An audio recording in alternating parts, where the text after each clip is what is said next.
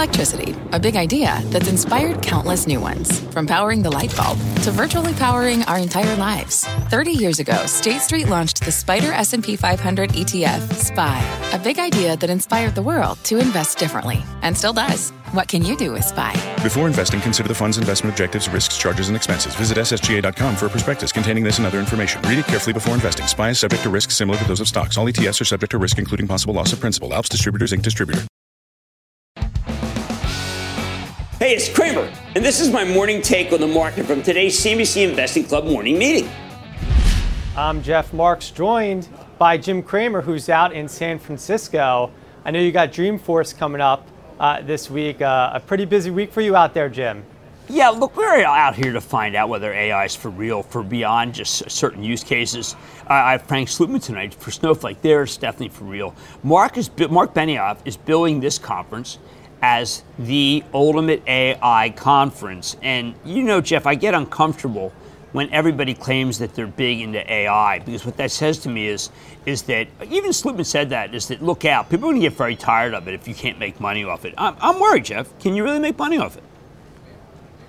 Well, I think that's what we're all trying to figure out right now. Uh, you know, is it uh, can AI be used for something like an MRI machine from GE Healthcare, or are there other applications as well? I know Microsoft has a lot of conferences coming up. That's one of the reasons why uh, Citi put a 90 day positive catalyst watch on Microsoft today. But just turning to the markets real quick, uh, we are higher, starting the week off higher. I think we've come off a little bit from the early uh, market highs of the session. This comes even with rates moving slightly up today. I know uh, uh, Nick Timiraos of the Wall Street Journal, he put out a story yesterday talking about how the Fed likely to pause rates at uh, its September meeting, but what happens after that still an open question.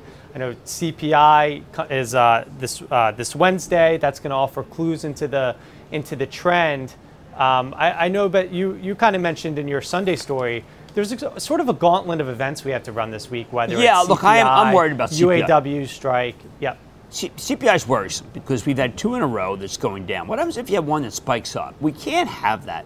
And I think that's going to make it so that, uh, even though I look obviously love Nick Timiraos, I think he's this, the Fed whisperer, but the Fed doesn't have the CPI. So it's very hard to whisper ahead of something that might make you change your mind.